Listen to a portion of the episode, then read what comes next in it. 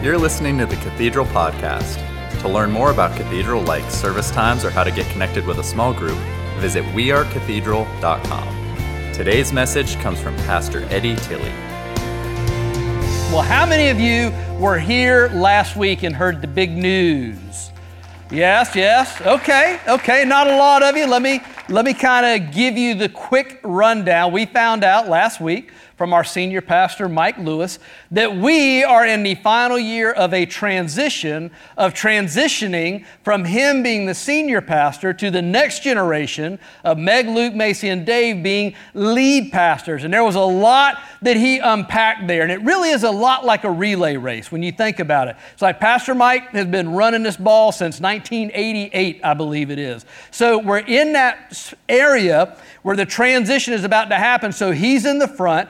The baton is behind him, his hand is on it, their hands are on it, and he's about to cut that loose and set those suckers free to run their leg of the race. But he's not going anywhere, right? I mean, when you go to a relay, the guy who runs the baton first, he when he passes it off, he doesn't head for the exit, right? He goes to where the rest of the team is, and he's cheering whoever's running now, running around the track. He's cheering the next level of generation that's going to take the baton from those guys. So he's not going anywhere. He'll become the founding pastor of Cathedral. And so he revealed to us how that process happened, which was about three years ago. Our board of elders, board of trustees, which consists of about seven pastors of other churches, lovingly posed this question to him, or made this statement to him, more like it. Mike, you're not getting any younger. Now, I will say my man looks dang good for turning 70 this year. Yes, he does. He does.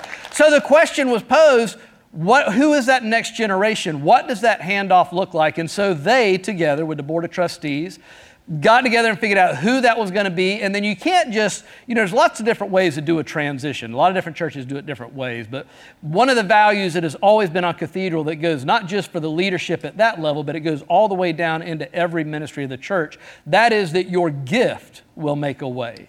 So it's not a matter of us deciding, it really is a matter of us trying to figure out who has that gift and then creating an opportunity to see is that gift there. So he revealed that about three years ago, he pulled back from his leadership about 25%, just to create a vacuum to see is this gift on them. So it wasn't a matter where he kind of stepped back and said, hey, y'all get in there and do that. It literally was a situation where he kind of created the vacuum just to see are they going to step into that? Do they recognize the gift on their life enough to, in my absence in these areas, to step in and pick that ball up and go with it? And it went well. And so the next year, he pulled back another 25%. So now he was at 50%. And again, you need to see is that gift operating? Is it rising to the surface? And most of us had no idea that was even going on, and there was a reason for that. Because had they created that vacuum and had that gift not been there, now they could drop back as, as senior pastor and trustees and again look and see who is there who is the lord moving into that spot and we would be none the wiser there would be no you know sense of any ball being dropped or anything like that but it continued to progress until last year he stepped back another 25%, which made it 75%.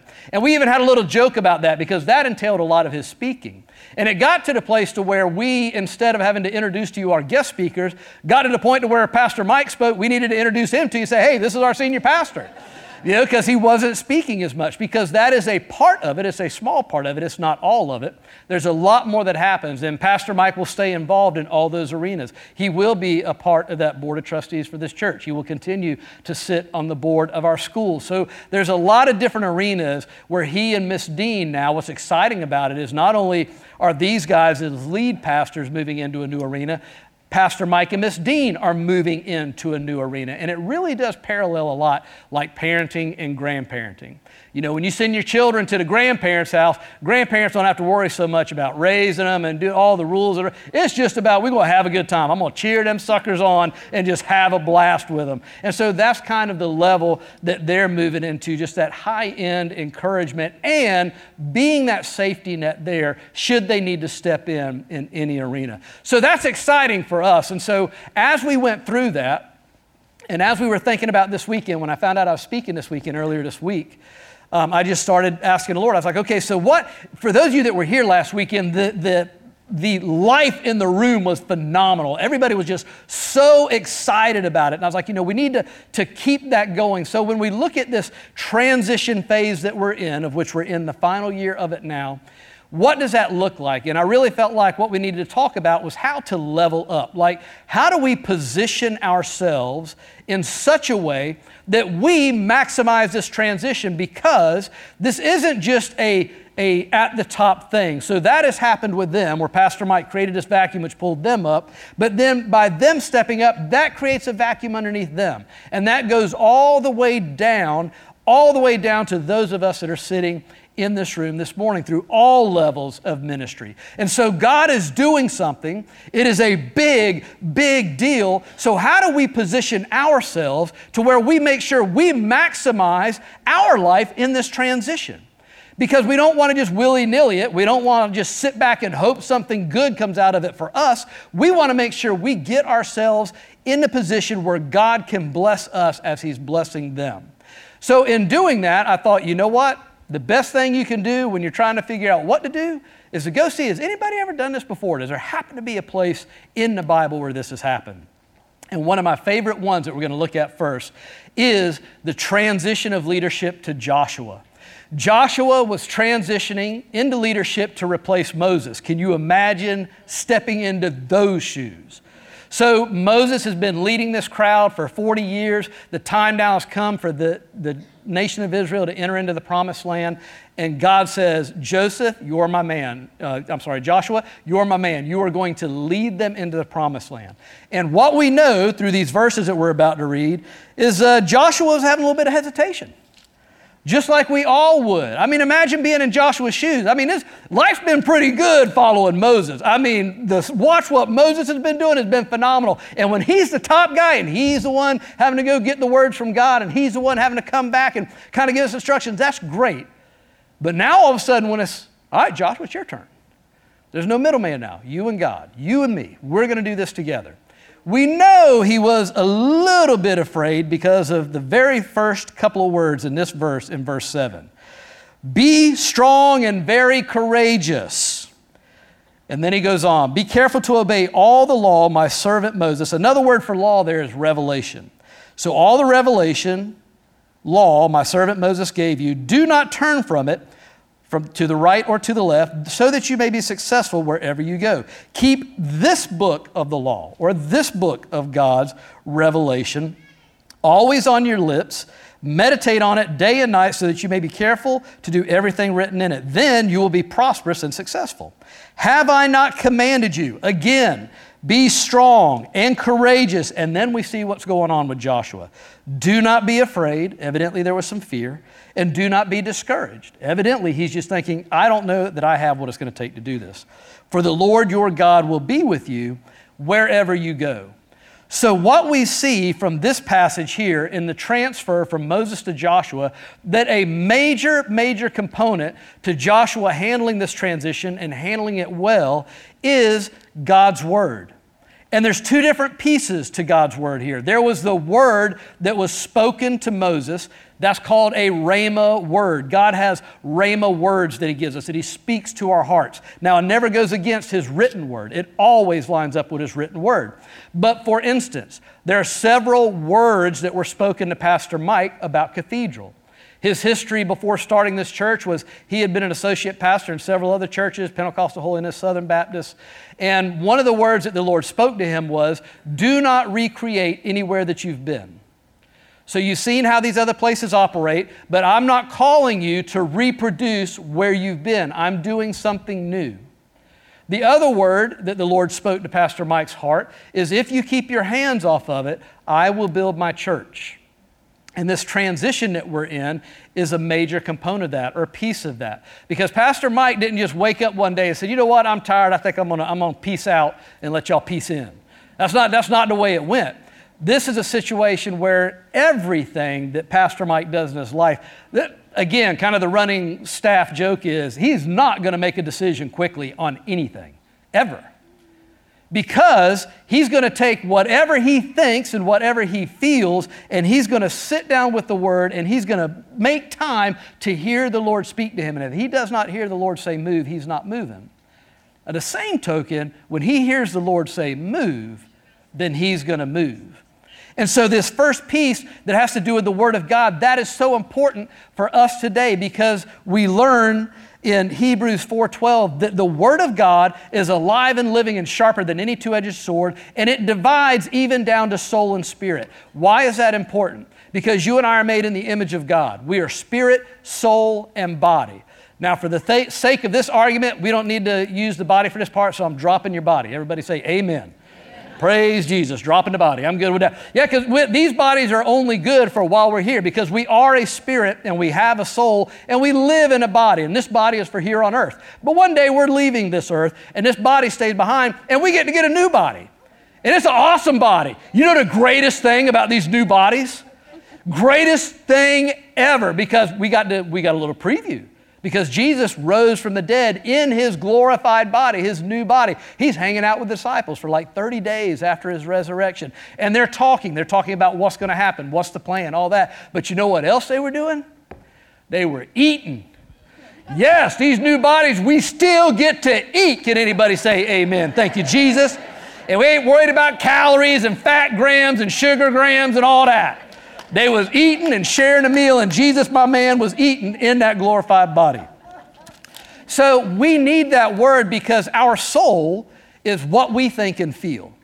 So before you know God or have a relationship with, the God, with God, the Bible says that spiritually we're dead. So we can't we can't operate out of our spirit. We don't have any kind of revelation coming to us from God. There's no communication there because we haven't taken that step of asking Christ to come into our life. When we do that, spiritually, now we come alive, and all of a sudden we have an opportunity for God to speak to us. So until we get there, we live our lives out of our soul, what we think and what we feel. That's all that we have to work with. But the moment we get saved and now we find this new arena, this new avenue, that we now have access to the Spirit of God and God's Holy Spirit in us, and His job is to lead us, is to guide us, is to, re- to reveal God's Word to us. That's why a lot of times for people who have not asked Christ to come into their heart, when they read the Bible, it just doesn't make sense to them. And that's not their fault. It's because that part that is missing, the piece that they need, which is the Holy Spirit, is not there. But the moment you get Christ in your heart, spiritually you come alive, you have God's Holy Spirit in you, and He begins to reveal things to you.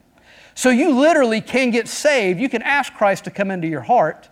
And if you never open the Bible again, you're still going to go, you're going to go to heaven saved, but your life here is literally going to be hell on earth.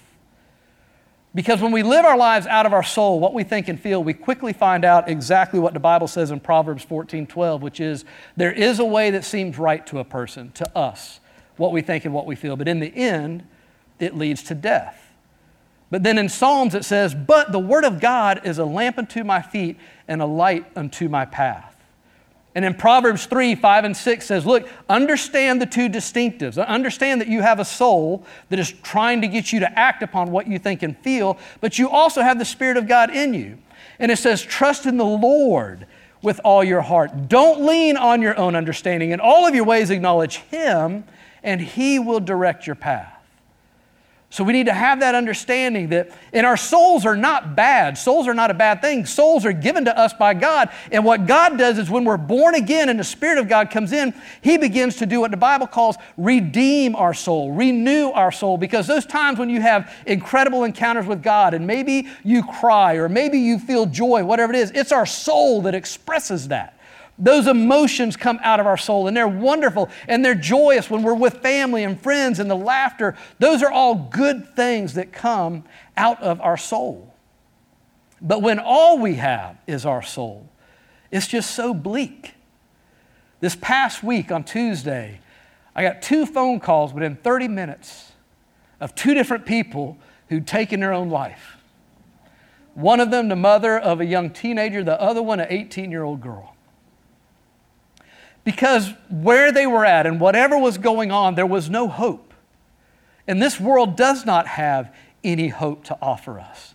The only hope that we can ever find in this life and in any situation is in God's Word. So we see from Joshua that the, that the Lord is telling Joshua, look, Pay attention, remember, and do not forget what Moses said to you about what I spoke to him. And then do not let this Bible depart from your mouth. And for Joshua, it's fairly easy. This was it. All Joshua had was these first five books of the Bible that Moses himself had written.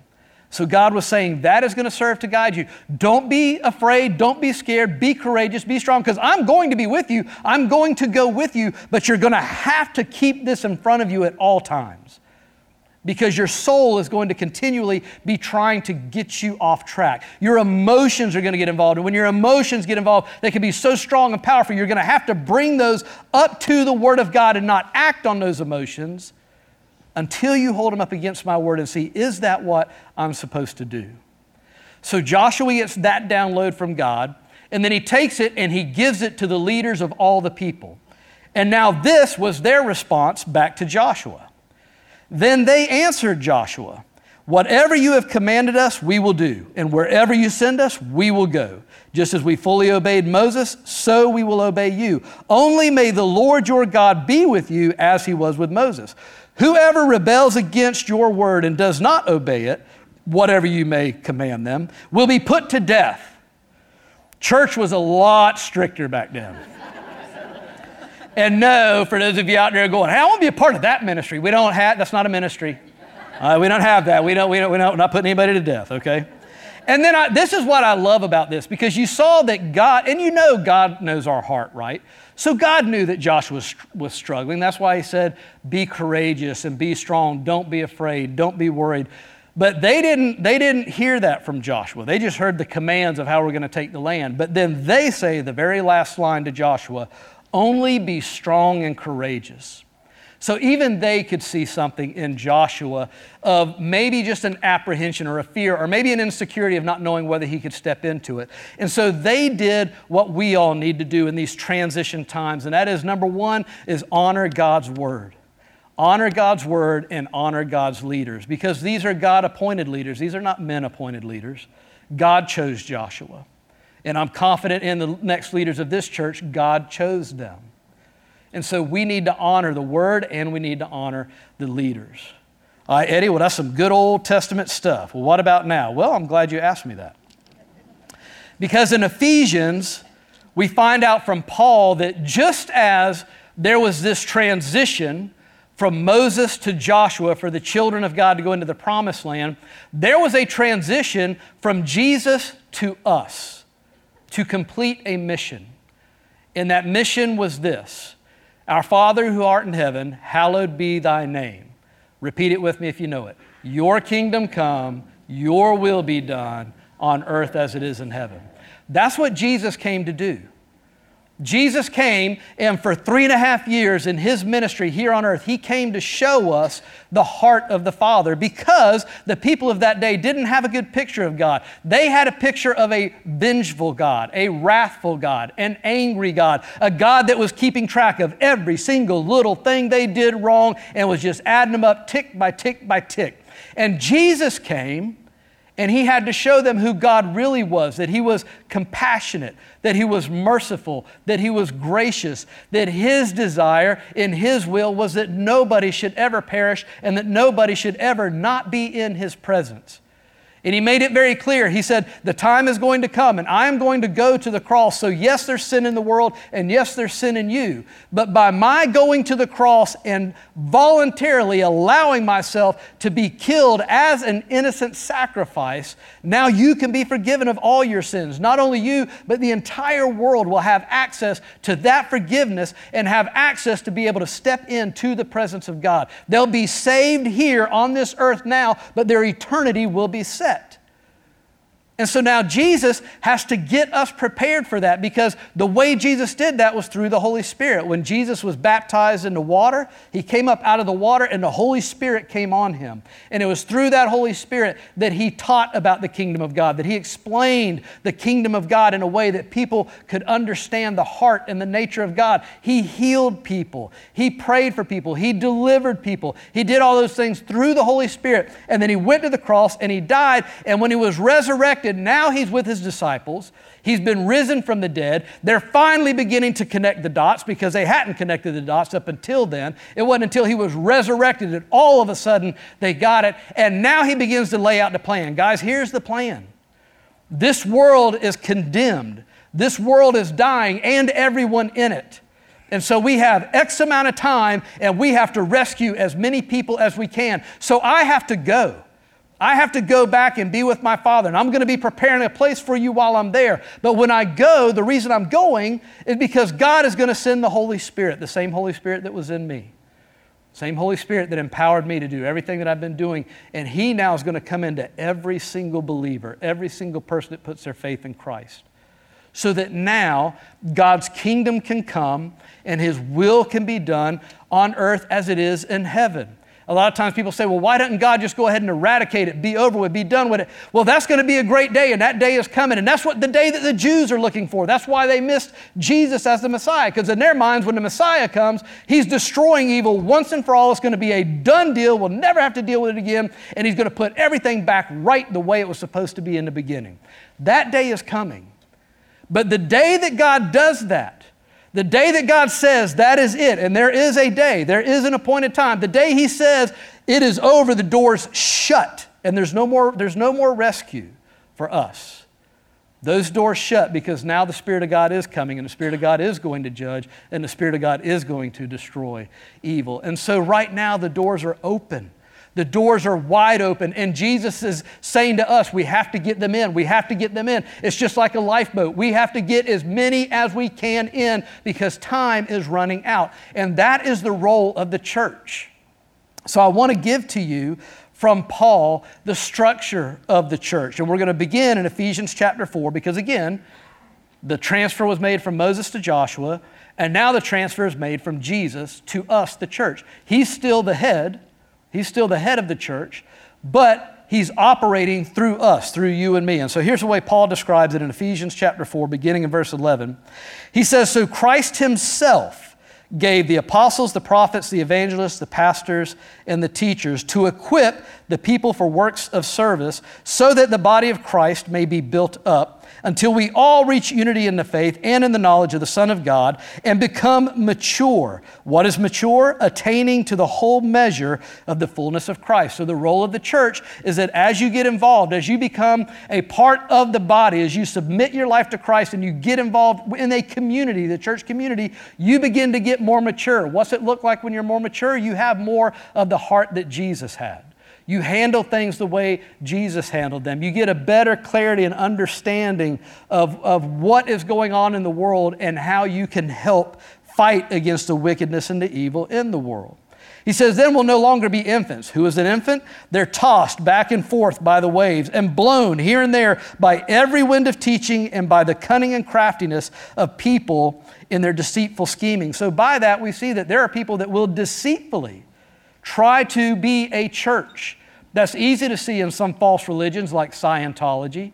That's a false religion, but you have leaders in there who are deceiving people purposefully for their own gain.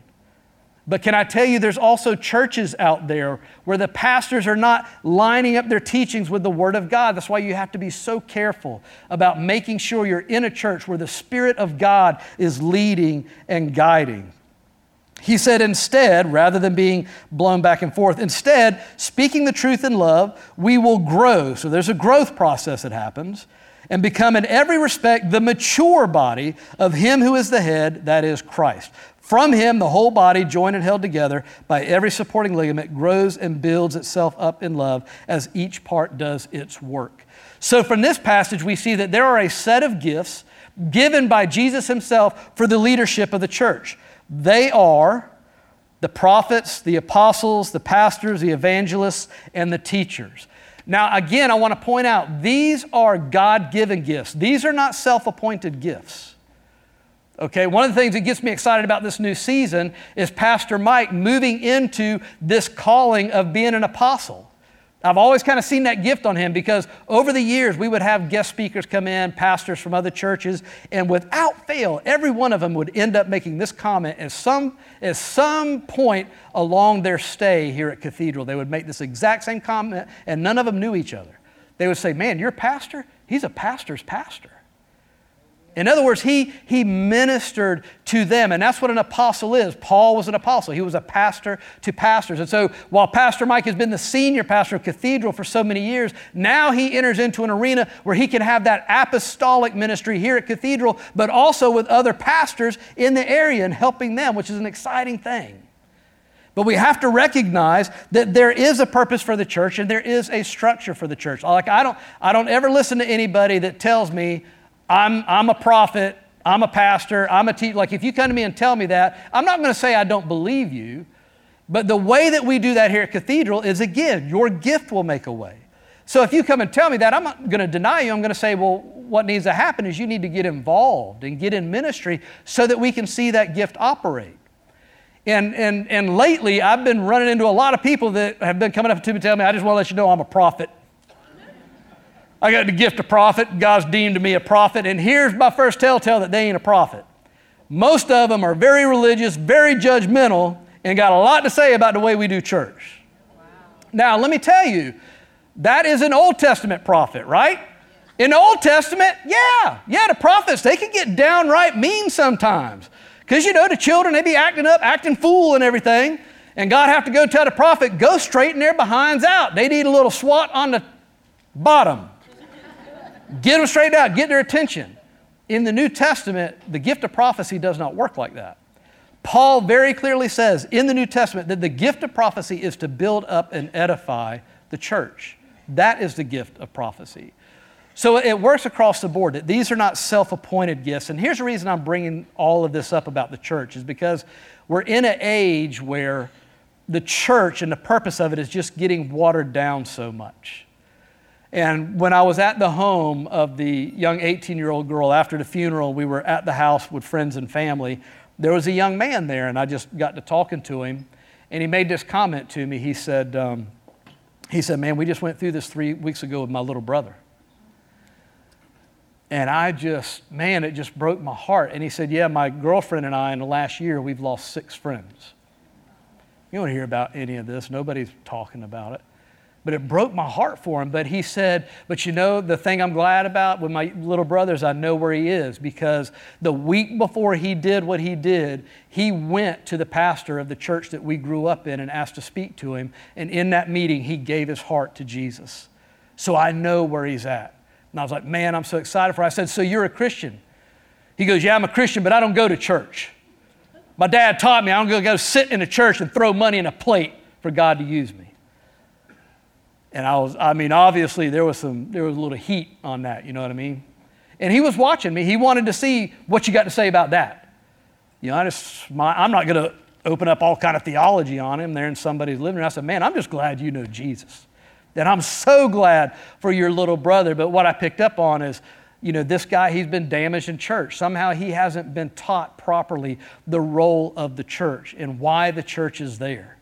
That the church is there for his good and not to harm him, that it's, it's to grow and develop him, and it's to help him find out what we're about to look at in Romans, which is the truth that there's a gift on his life, just like there's a gift on your life.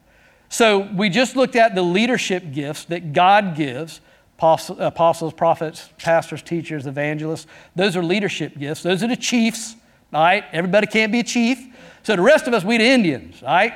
We got work we got to get done, right? Things need to happen. So the role of the leadership is to equip us to do the work of the ministry. So then Paul goes in and he says, So let me show you these other gifts that God has for the church. He says, just as each of us has one body with many members, and those members do not all have the same function. In other words, you have a physical body, and you've got a hand, you've got feet, you've got eyes, you've got a nose, you got everything performs a different function. So in Christ, we, though many, form one body, and each member belongs to who? All the others. That's right. You ain't you don't belong to yourself no more. I really do look at church like a marriage. It really is the same thing. Like I'll get into that in a minute. I get sidetracked. Um, do not perform the same function. We all belong to each other. Yes. We have different gifts according to the grace given each of us. If your gift is prophesying, then prophesy in accordance with your faith. If it's serving, then serve. If it's teaching, then teach. If it's encouraging, then give encouragement. If it is giving, then give generously. Act giving is a gift. So that's not tithing. We're all under the mandate of tithing. That's something that God set up. God said, Look, here's the deal. I'm going to bless you. I'm going to give you the ability to work and to earn a living. And so, what I'm asking you to do is, as that money comes in, that to recognize me as being your source and your provider, that you set aside that first 10% that comes in for me. It's for me, it's for my kingdom. God said that. He said, That's mine. So, what I'm going to do is, when you give that to me, now, this cursed world that you live in that tries to take away your finances, that tries to come at you in all these different directions, I move into your life like an umbrella and I get between you and that curse. And I protect the 90% that you, that you have. And now it goes further than the 100% if you wouldn't have given that to me, because when you don't give me that 10, you're robbing me. And I know you don't want to rob me. I know that's not your desire. You just don't understand how it works. And the way it works is it all belongs to me, literally. I'm just asking you for that first 10. And in response to you giving that 10, I pour out so much blessing on your life that you don't have room enough to contain it. That's why it's the only thing that God says, test me in this, because He understands the battle and the struggle there. But this giving gift is completely different. this means that God has specifically gifted some people to be very successful in business, in the world, making a lot of money.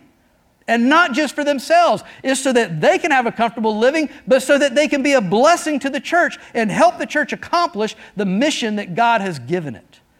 And so there's the giving that we're all under with the tithing, and then there is the gift of giving. And so that is, let me, let me just give you my view of the church in terms of it being like a marriage. I think the greatest thing that has hindered the church is our mobility. It's our ability to leave. You and I live in a day and age where if we don't like what's happening here, we can jump in the old car, drive a couple miles down the road, and we can go somewhere else. Back in the day, not an option. You, oh, you live in Philippi? The church is over there. You live in Ephesus? The church is at one church. That's all you got. But it served such a, it, it was so much more effective because now you can't run. It's the only place you got to go. This is your church that God has put you in. And I'm a firm believer that when God has called you to a church, He's caught now I don't it doesn't mean that He can't move you, move you, that things don't come up. But here's the way I look at it. My life where it is right now, I am gifted as a pastor and as a teacher in this church, okay, in this church, in this body where God has called me.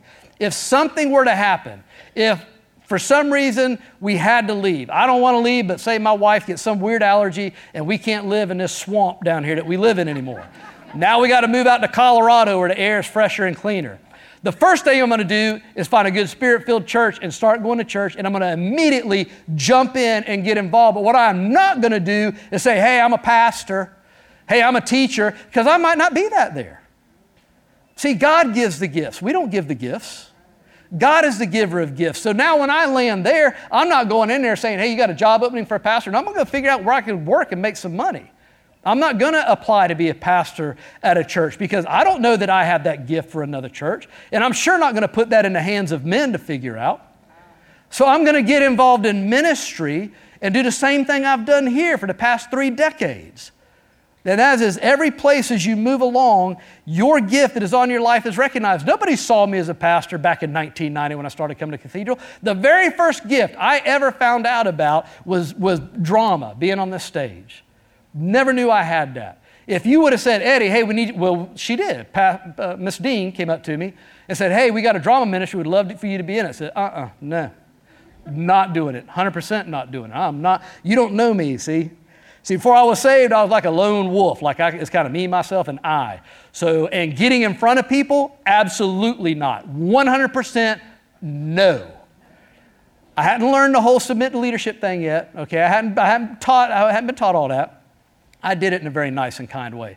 The problem I had was Miss Dean wasn't looking at me thinking, oh, I think that guy would be pretty good. The Holy Spirit told her, you got to get that guy in drama.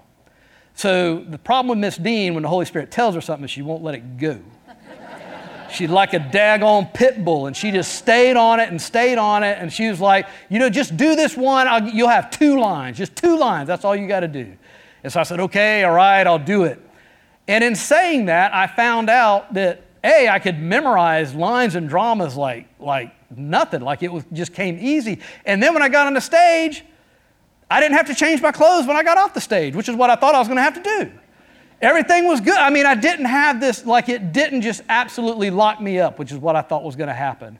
And then that just led to another thing. I was volunteering in the children's ministry, and just along and along, you have these gifts that just begin to make a way. And they could change at any moment. It really is like a marriage because I see so many times, gosh, I see so many times. If these passages that we read, what you saw in there was God saying, look, this isn't just for the body at large, it's for you too. You, you, have, you have this redemptive factor in you. You've got this thing in you that I want to foster, that I want to encourage, but you've got to stay with it. But what I see happen so many times is when it's good, anybody can stay when it's good. That's always great, but sooner or later, you are going to get offended. You are. It's just a fact of life. And God has set up the church in such a way to help you navigate that and walk through it in a way that on the other side of it, you are so much better than you were. And now God has healed something on the inside. That's why when you go through our process of joining the church, we're going to say, Do you feel like God's called you here? Because if you say yes, then we're behind you a thousand percent. But if you come into my office and you say, Eddie, I feel like the Lord spoke to me and told me it's I got it's time for me to go. Oh gosh, really? I wonder why. Well, music's too loud. Pretty sure that God don't do that. God doesn't make you leave by getting the music too loud. God doesn't make you leave by saying, "Oh, I don't like that preaching. I don't like that." That's not the deal. That is not the deal. This is your family. When God joins you here, you are family, and divorce is not an option. I say it's not an option. You can make that choice, but can I just tell you, gosh, don't do it. Don't do it. I've had two different scenarios here that were, woo, scenarios I don't ever want to go through again. But I stuck with it because I can't leave here because God spoke to me plain as day and said, Eddie, this is your church. So I can't leave. I cannot. I cannot unless God moves me. And here's why this is so important. One last scripture, and we're gonna we're gonna wrap it up. This comes uh, this comes out of Hebrews and I found this verse when we were doing the 21 days of prayer um, last year. And we were praying for the pastors and leaders of the church. And I know I've read this verse before, but it just never stood out to me the way it did this time because when I read it, I, I saw something. I was like, ooh, that's a big deal. And this is um, in verse 17 of chapter 13. It says, Have confidence in your leaders. We're coming back around full circle, just like with Joshua, just like Jesus laid out in the New Testament. Have confidence in your leaders and submit to their authority because they keep watch over you as those who must give an account. So there's a real seriousness there for people who do become pastors and teachers that you are held accountable. That what you are teaching, that the way you are pastoring is a way that honors God. Do this, and here's the part I'd never really paid attention to. Do this so their, their work will be a joy and not a burden. And here's a line that I was like, ooh, for that would be of no benefit to you. In other words, God says, Look, I'm going to put you in this church and I'm, I'm going to have these, this structure of leaders around you, and I'll, I'll take care of them. You don't worry about them. You submit to them and you do it in such a way that they love doing what they do. Because if you don't, and it's not going to be a good day for you. A lot of you just heard your mom and dad right there in that sentence. It is not going to turn out well for you. And that really is true. But what is behind it is this compassionate heart that God has, is for you to find that place, to discover. The, church was never meant to be just a Sunday thing. This is meant to be a community thing. We've got, we've got wonderful life groups in this church that became life groups because they were people that were in ministry together. And by doing ministry together, they built relationships and they got to know each other. And now they truly do life together. Some of them, they're not doing the same ministry anymore, but they're still in that life group doing life together because that, that is what God wants for you. He wants you to find that tribe, so to speak, that group of people that you can go to no matter what. I can look across this congregation and, and immediately pick out 20 people that I know for a fact I could call up for anything, anything, and they would come to my aid at the drop of a hat. But that didn't happen in a year. It didn't happen in two, it didn't happen in five years. I'm on year 30. But it, the goal is, is that it builds every year. You add a face here, you add a face there, you get to know more people, you get more connected. And now, not only are you building a community that can help strengthen you and be there for you, but now also you are helping that happen in other people. And now God is moving through you, and now God is ministering through you. And now the church is truly doing what Jesus called it to do to be salt, to be light, to be a place of hope, to be a place of life. The very reason that worship was so good this morning is that you all came in and you turned your hearts and your focus on God. And in doing so, God says, I come and I inhabit the praises of my people.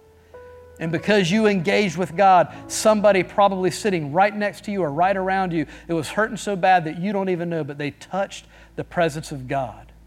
And God ministered to them. But He ministered to them because of the way that you came in and the way that you opened up your heart to God in that worship. Eddie, that all, that all sounds good. I get that, but, but how does that happen? Well, I'm going to tell you how it happens. And you're going to say, I knew that. Y'all been saying that for so long, but I'm going to say it again. It's called the growth track.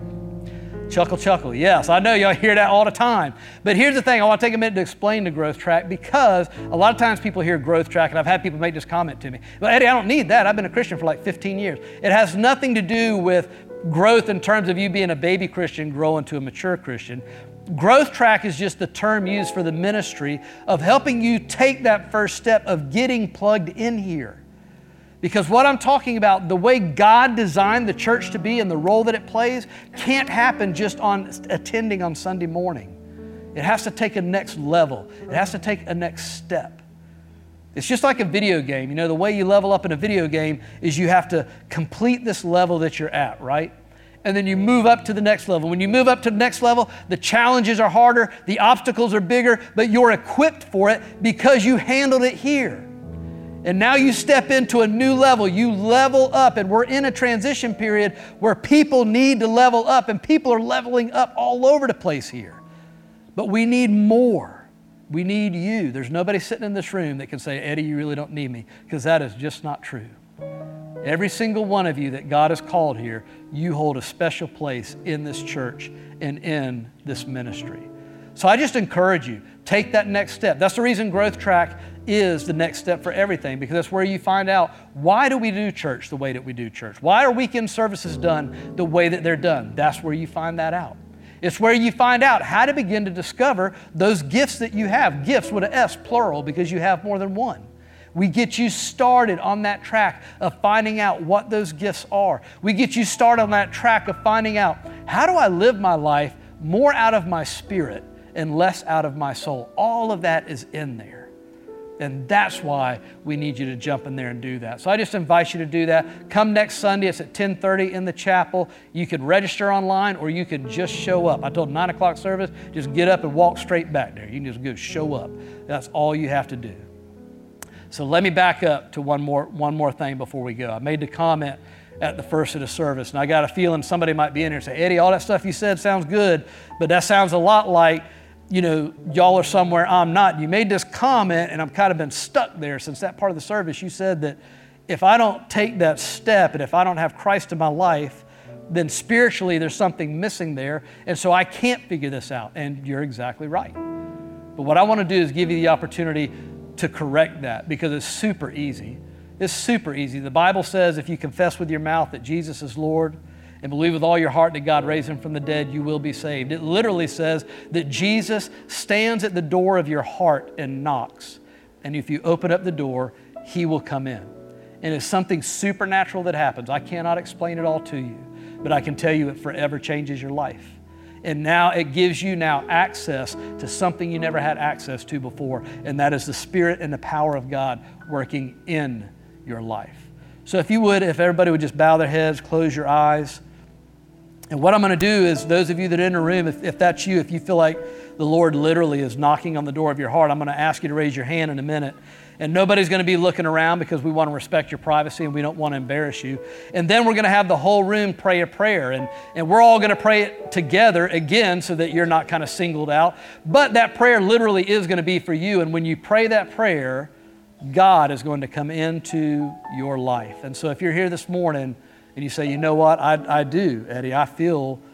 I can feel that God is knocking on my heart and I need to open up that door to Him. Would you just raise your hand and just let me see your hand. Thank you. Up in the balcony, thank you. Yes, sir. Thank you. Here in the middle in the balcony, thank you. And over here to my right in the balcony, thank you. Thank you, sir. Thank you, sir. Anybody else? Thank you. Thank you. A lot of people raise their hands. If you just keep your eyes closed and your heads bowed for just a moment, if there's anybody else, if you did not raise your hand that time, but you do feel that you just you just kind of need a, a, push you just kind of need some help. It's like your it's like your hand doesn't want to go up and and it doesn't because there is an enemy that does not want you to raise that hand. So i'm just going to count to three and if you did not raise your hand this time on the count of three. If you would just raise your hand so i can see it. One two three anybody else thank you sir anybody else thank you thank you with all heads bowed and eyes closed. We're, we're all going to pray this prayer together. For those of us in the church, we're super excited for those of you that raise your hands because what's about to happen is that Jesus Christ Himself is about to come into your life and give you a new life. So let's all repeat this prayer together. Father God, I believe in Jesus. I believe He's your Son and that He died on the cross for me. I believe three days later, he rose from the dead and he conquered death, hell, and the grave to give me life. Lord Jesus, I need you. Come into my heart and be my Lord and Savior. In Jesus' name, amen. Amen. Can we just give those guys a big hand? Yes. That is all that matters. So I'm going to say to those of you that raised, especially those of you that raised your hands. Again, that verse we mentioned during praise and worship, John 10 10, it says, The thief comes to steal, kill, and destroy. Jesus said, But I have come to give you life and life more abundantly. The enemy does not like that you raise your hand and you have an enemy, and he can't do anything about your salvation. That is a done deal. You are saved by Christ, cannot be undone, but the enemy hates it and he will try to make your life miserable. So you need to go to Growth Track that you can find out, man, greater is he that is in me than he that is in the world. You need to go so you can find out that, man, there's a power in Jesus Christ that conquers addictions, that breaks bondages off of my life, that sets me free. You need to go hear the truth so that the truth of God and His Word can truly set you free. So if you raise your hand, you make sure you get into Growth Track and take that next step. Would you stand with me? Lord, bless you guys, cause His face to shine upon you. I just bless you as you go with excitement about whatever this next leg of the journey holds. I mean, we're moving into something where we had one senior pastor, now we got four people up there at the top. So that tells me, woo, the barn door's about to bust open wide, man. So I bless you with an awareness and an excitement and a joy and to position yourself well to receive everything that God has for you. In Jesus' name, amen. Lord bless you guys. We'll see you next week. You've been listening to the Cathedral Podcast. If you were encouraged by today's message, leave us a rating and hit subscribe on Apple Podcasts, Spotify, or wherever you listen to podcasts. If you have any questions about today's message or just want to reach out, send an email to questions at cathedralemail.com. Thank you for listening. May the Lord bless you and keep you. May the Lord cause his face to shine upon you and be gracious unto you. Have a blessed week.